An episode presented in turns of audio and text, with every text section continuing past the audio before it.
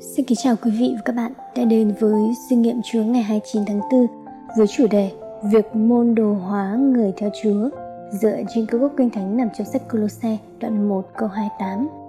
Chúng tôi giao giảng về Ngài, khuyến cáo mọi người và dạy dỗ mọi người bằng tất cả sự khôn ngoan để chúng tôi có thể trình diện mỗi người cách vẹn toàn trong Chúa Giêsu Christ.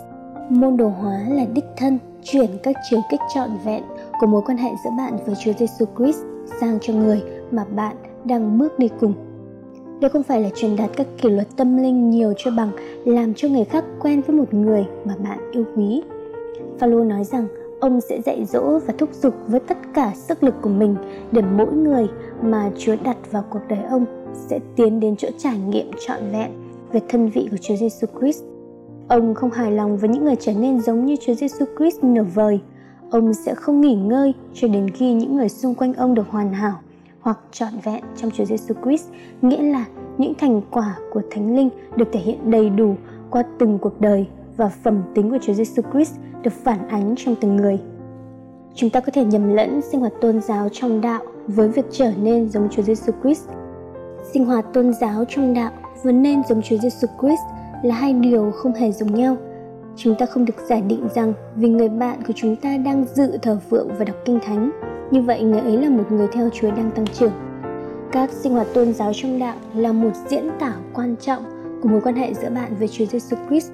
Chúng có thể dẫn bạn đến một mối quan hệ, nhưng điều nguy hiểm là khi giả định rằng sinh hoạt tôn giáo của bạn là mối quan hệ.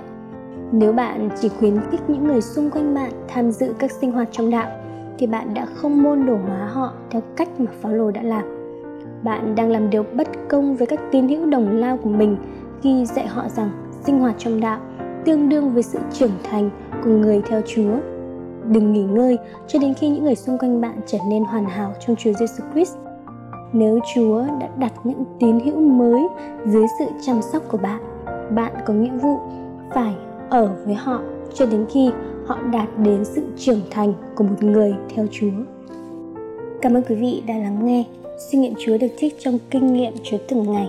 Experiencing God Day by Day một sư Henry và Richard Blackaby bản dịch Loving Life Ministry.